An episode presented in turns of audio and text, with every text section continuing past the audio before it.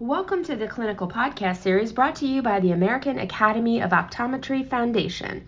The topic for this episode is association between vision impairment and physical quality of life assessed using national surveillance data.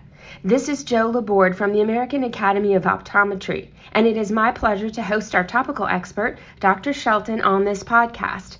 I'd also like to thank our topical editor, Dr. Greg Hopkins. So let's get started on today's episode. Welcome. I'm Joe Laborde from the American Academy of Optometry, and boy, do we have a treat for you today. I have the pleasure to introduce Dr. Erica Shelton, who joins us from The Ohio State University and is also a fellow of the American Academy of Optometry.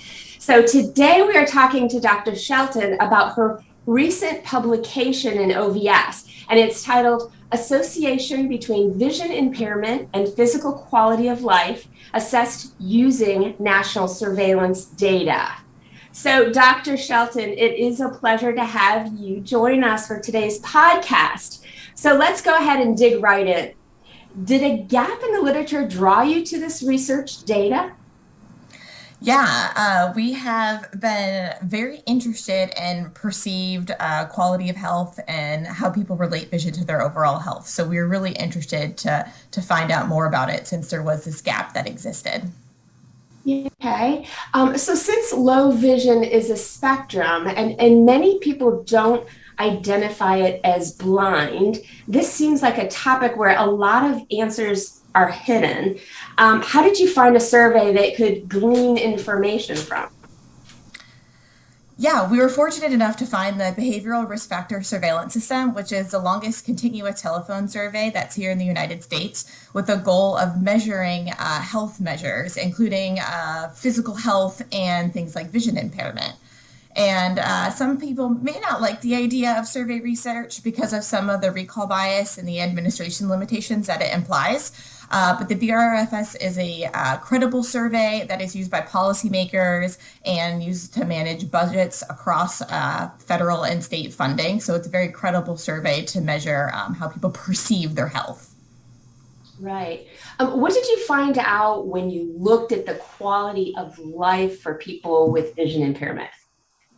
In terms of bad physical days, physical health days, in 1 month, 10.63 days versus 3.68 days for the severely visually impaired. So basically about a third of a person's days who are visually impaired tend to have some sort of a physical health limitation. And our most surprising finding was that this was worse for the working age adults, age 18 to 64. And it was a little bit concerning given the fact that those are the age group that are working and interacting with society the most, and they might be having the most physical limitations due to their vision disability. Okay, so why should everyday optometrists care about low vision? Aren't diseases like diabetes and strokes more prevalent? They should care about all three. Low vision is the 9th most common disability in the United States, right after diabetes and before stroke. Okay, so vision impairment then doesn't exist independent of other health conditions?